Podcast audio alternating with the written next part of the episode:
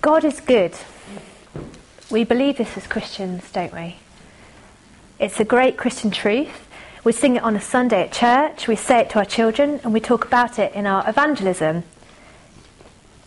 I wonder though, when are we most likely to think God is good to me?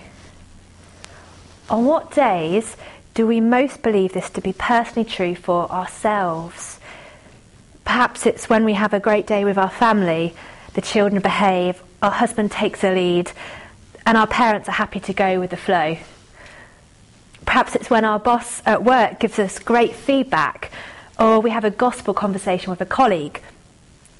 Maybe it's simply a day when we miraculously have a moment to sit down with a cuppa to stop and think and breathe.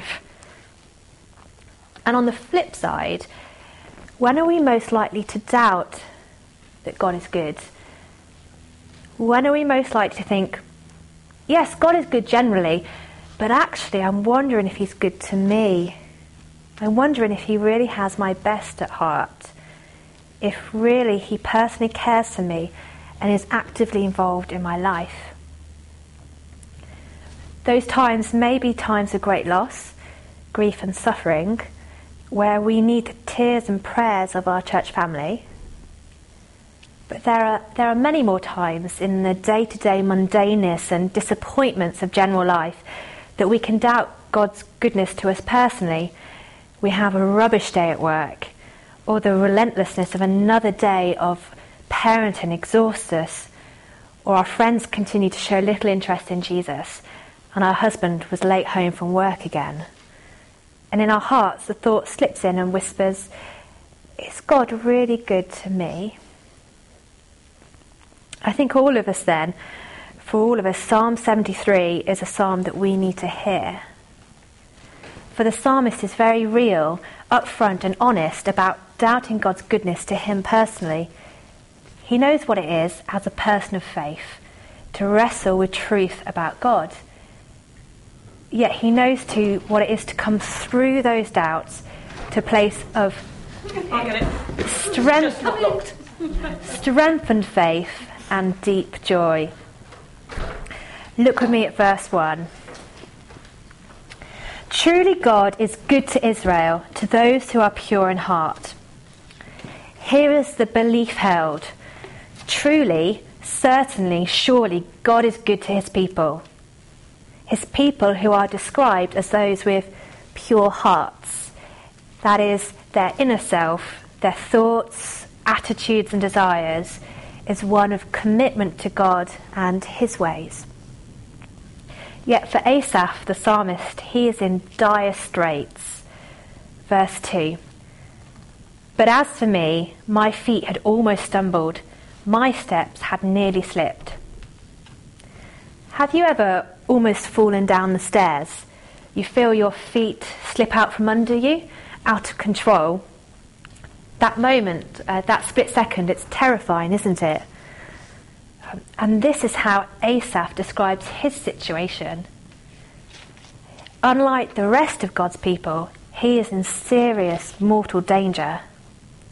Why? Because a skewed perspective will envy the wicked. A skewed perspective will envy the wicked. Verse 3 for I was envious of the arrogant when I saw the prosperity of the wicked. It's quite popular, isn't it, when on holiday at famous tourist sites to take fun photos with skewed perspectives. So, in your photo of the Leaning Tower of Pisa, your friend appears to be holding the entire tower up. or in your photo of the Taj Mahal, you appear the same height as the great building and you're able to touch the pinnacle on the roof.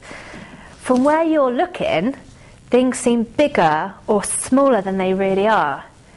Reality is hidden and your perspective is skewed. And so for Asaph, he is struggling in faith because his perspective is skewed. He is looking around him and judging reality by what he sees. It says, verse 3 When I saw. And as he looks, he sees that the wicked, those who don't live for God, are prospering and when he sees that they are living the good life, he envies them. What is it about the prosperity of the wicked that Asaph envies? Well, verse 4 they have no pangs until death. That is, the wicked enjoy good health and are free from the burden of sickness. Verse 5 They are not in trouble as others are. The wicked somehow go through life free from common human burdens. They don't struggle to pay the mortgage. They don't get the cancer diagnosis. They don't get bullied at work. Their adult children don't ignore them. And they get to eat what they want and still look like supermodels as they jog around the park. and what do their materially comfortable and successful lives lead to? well, their comfort leads to human pride, self sufficiency, and mistreatment of others. Uh, verse 6 Therefore, pride is their necklace, violence covers them as a garment.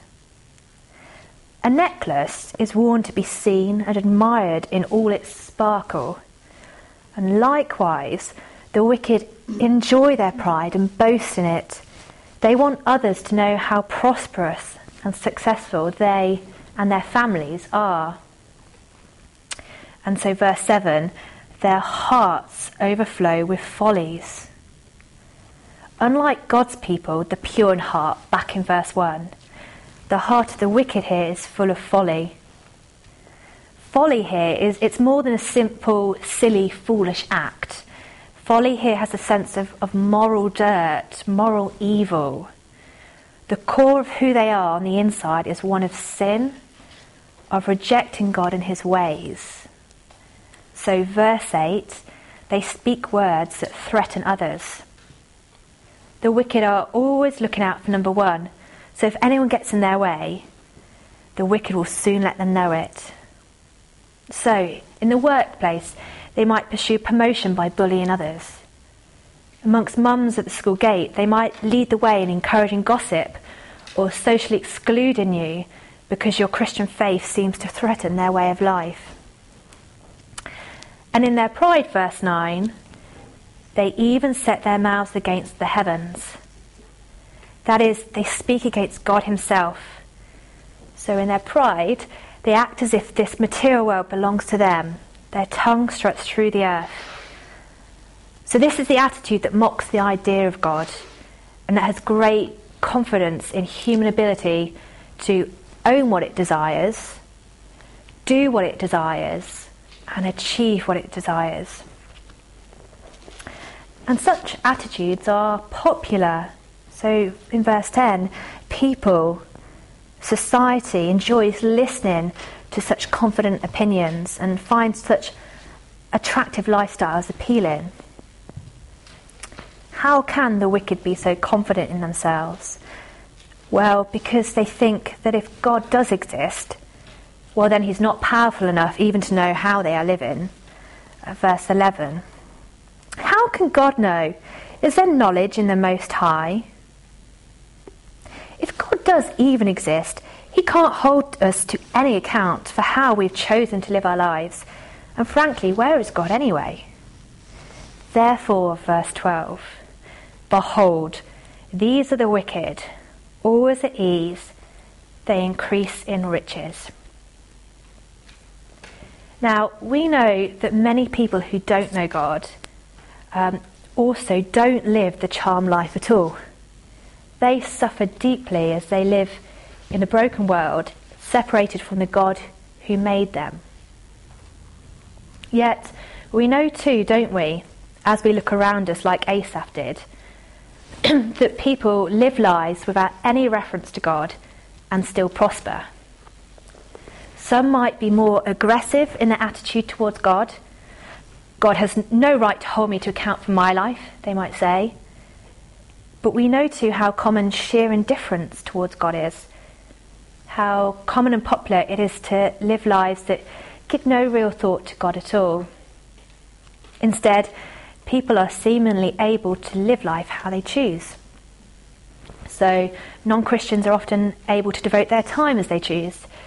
They have more time for their careers, earning money, spending it on their homes, and their children's education or on lovely holidays abroad, whilst we as Christians are called to be generous givers with our money and giving some of, some of our monthly income to gospel ministry. Non Christians can seem to have so much more time with family, going to sports on a Sunday morning or going away for the weekend, whilst we commit to being at church on a Sunday and giving our time preparing for Sunday club or going to growth group after an exhausting day at work. Non Christians can also be at ease with our culture, so in conversations at the school gate, or in the staff room or office, or at the pub, they can agree with popular opinion. Whilst we believe Christian truths and long to share the gospel with others, knowing that it will offend. And non Christians can choose to sin to go along with their natural desires and enjoy gossiping, enjoying sex outside of marriage, enjoying getting drunk and whatever makes them feel good. Whereas our consciences prick us and we daily fight against our sinful desires, instead choosing to keep in step with the Spirit. We need to be honest, don't we, like Asaph? When we look at the seemingly comfortable lives of non Christians, we do envy them. And we need to recognize that, like Asaph, we've then thought, verse 13, All in vain have I kept my heart clean and washed my hands in innocence. All our efforts to live God's way, to daily turn from sin and obey God's word, seem pointless. Why live for God when it is actually non Christians who get the comfortable, happy life. Now, this is very revealing and honest of Asaph here. We see what is motivating his heart to serve God. Asaph was fighting sin in his life so that God would give him the comfortable and prosperous life he thinks he deserves. And so this shows ultimately what Asaph most values and wants. Asaph's heart, in, in the core of his being, most loved the material comfort and pleasures of life in this world rather than God. This is why he is struggling. God won't give him what he most values, so God can't be good to him. So we need to ask ourselves when we envy non Christians, what is it that we are most valuing rather than God? What is it that we think will give us the happy life we long for? Are we most valuing our health, or a lovely home, or success at work, or a loving husband, or people to think our children are clever? And are we motivated to live for God really because we think God will then give us these things? Where have our values become skewed so that good created things have become ultimate life defining things? For a skewed perspective will envy the wicked. A skewed perspective will envy the wicked. How then does Asaph come through his doubt to a place of strengthened faith and deep joy?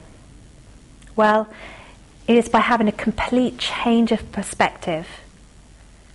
For whilst a skewed perspective will envy the wicked, a renewed perspective will desire God. A renewed perspective will desire God. Look with me at verse 16.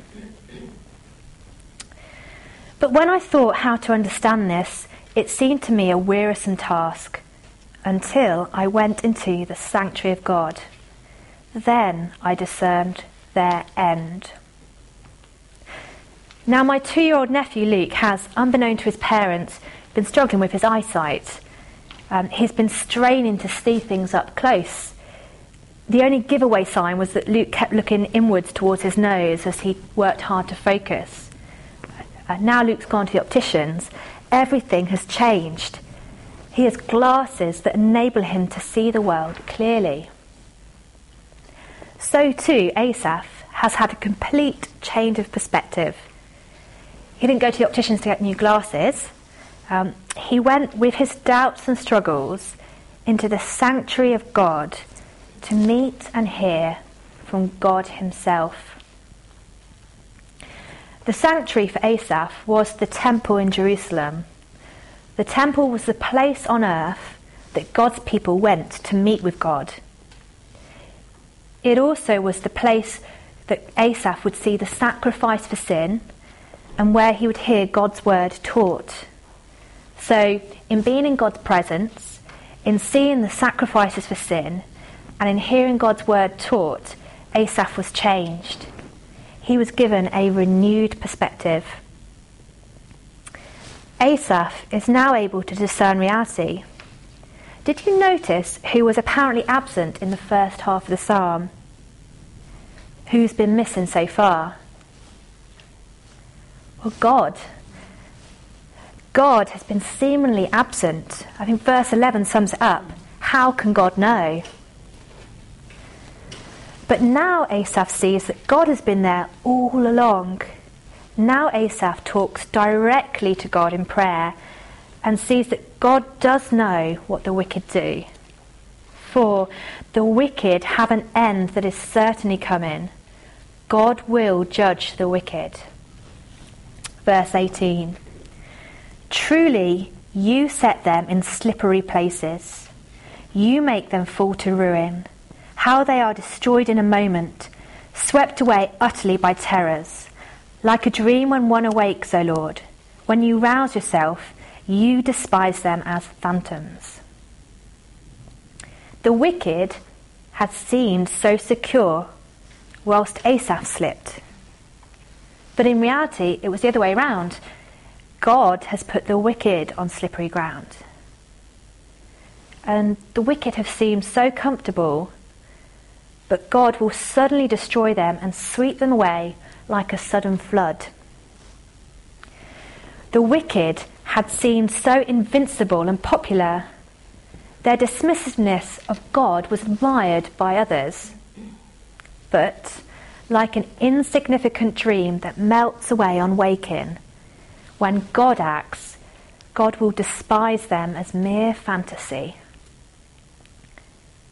God's action here is decisive and sobering and a warning to us those who choose self sufficient, comfortable lives that pay no regard to God will find that all they've lived for comes to nothing. Those who live their lives rejecting and ignoring God will face God's judgment. Seeing this reality, it makes our envy of non Christians seem rather foolish, doesn't it? All the beautiful homes, all the family times, all the celebrated work successes, all the popularity and admiration of their peers will come to nothing. Death will bring an end and God's ultimate judgment thereafter. And yet, that is not all Asaph comes to see. He realizes that his heart and his desires were in the wrong place verse 21. When my soul was embittered, when I was pricked in heart, I was brutish and, brutish and ignorant, I was like a beast towards you. In the recent Disney film Beauty and the Beast, the prince is turned to a beast because of his proud heart. Being turned into a beast was to show that already in his heart he was dehumanized. And here, Asaph, he repentantly turns to God. He acknowledges to God that he had, in a sense, been dehumanized. When he was desiring the things of this world instead of God, when he was acting like he, he was acting like an animal rather than a human.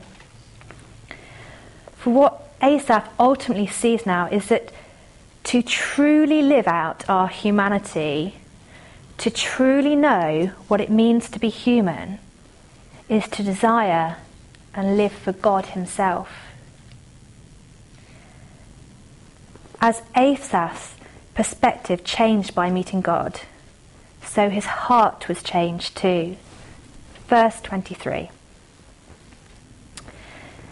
Nevertheless, I am continually with you. You hold my right hand, you guide me with your counsel, and afterwards you will receive me to glory. Whom have I in heaven but you? And there is nothing on earth that I desire besides you. My flesh and my heart may fail, but God is the strength of my heart and my portion forever. God is now the desire of Asaph's heart, not the material comforts of this world. So, what joy it is for Asaph to see that throughout all his struggles and doubts, God had always been with him, holding him tight. God had never left him. And what certain hope, knowing that his future is one of being with God forever too. Not even death will separate Asaph from God. And so, with a renewed heart that desires God before all else, what does it now mean for God to be good to Asaph? It means for God to be near him and with him. Verse 28. But for me, it is good to be near God. I have made the Lord God my refuge, that I may tell of all your works. So, in all his circumstances, as Asaph lived in the world, as he worked, and loved and lost, he knew that the greatest joy was that God is with him. That God is his, is his unshakable shelter in every situation. And so, this is the God he longs now to share with those around him, that they may know and praise God too. A skewed perspective will envy the world, but a renewed perspective will desire God. So, for us, what is the antidote for our envy of non Christians? How will our skewed perspective be renewed? How will our hearts no longer live for a comfortable, prosperous life, but instead for God, whose presence we love above all else? It is by, like Asaph, coming into God's presence to meet with God, to see the sacrifice for our sin and to hear God's word. We no longer go to the temple in Jerusalem, though. Even better, we come to God through Jesus himself, the one the temple pointed forward to. So do turn with me to Hebrews chapter 10. Hebrews chapter 10, starting at verse 19.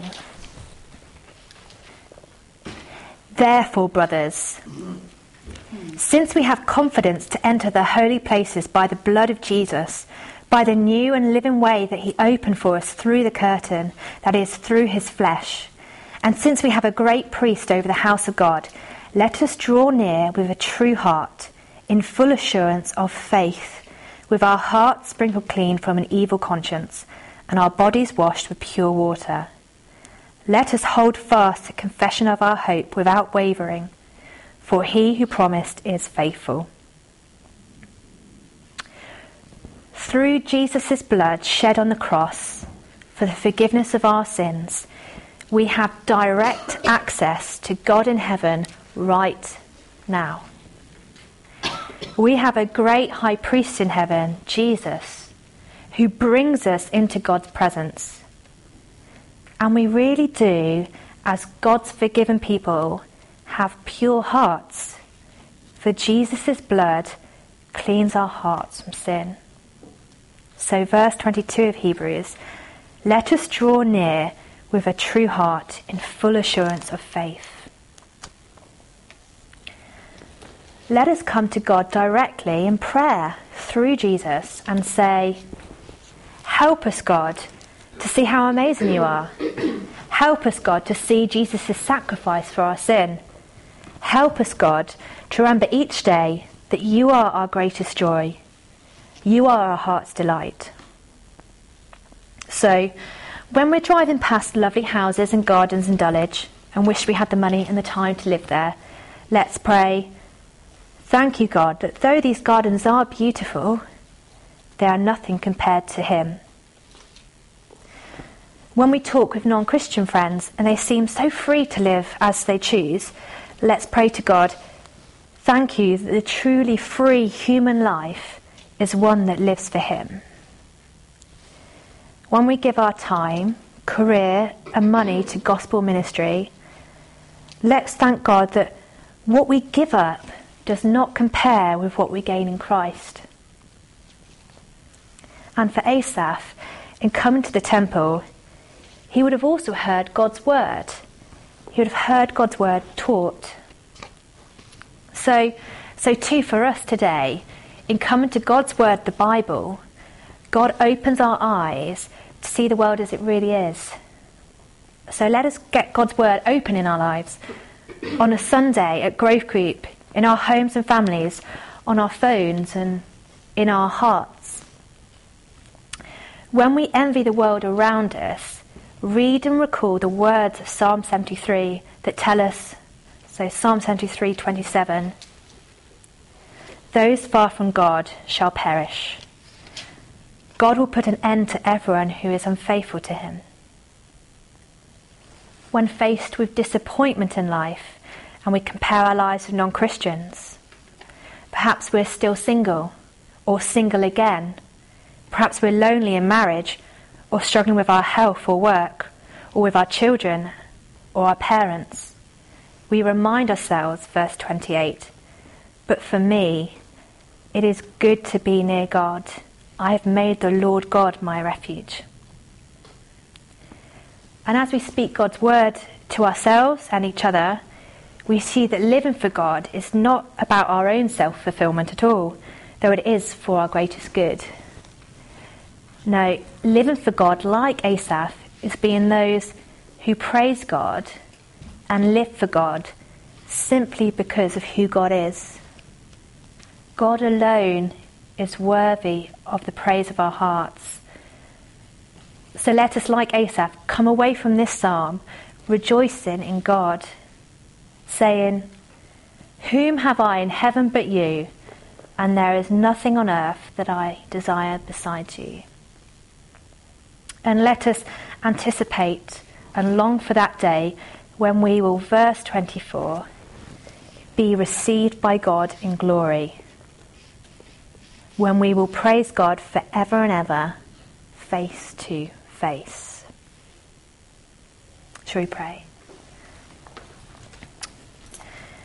Whom have I in heaven but you, and there is nothing on earth that I desire beside you. But as for me, it is good to be near God. Father God, thank you that you are good to us. You are good to your people because you give us yourself, and nothing compares to you. Thank you that you are always with us. Please help us to see the world as it really is from your perspective. Please help us to come into your presence in prayer, by your word, to see clearly. Father, we do pray for those of us, we, we those we know who don't yet know Jesus. Um, it's so sobering, Father, to see the end of the wicked. That we, if we weren't in Christ, that would be our end. We thank you, you saved us from that. And we pray um, for those we know, um, we pray for Dulwich that many more would come to have the hope of of a glorious end with you. We pray. We thank you that um, the answer to people's desires of, of of finding joy and finding a home is, is not in the things of this world, but with you. And so we pray for those we we know. We pray for ourselves. We would rejoice that you are with us, and, and we just pray that um, we would look to that day when we will be, we will be with you forever. Amen.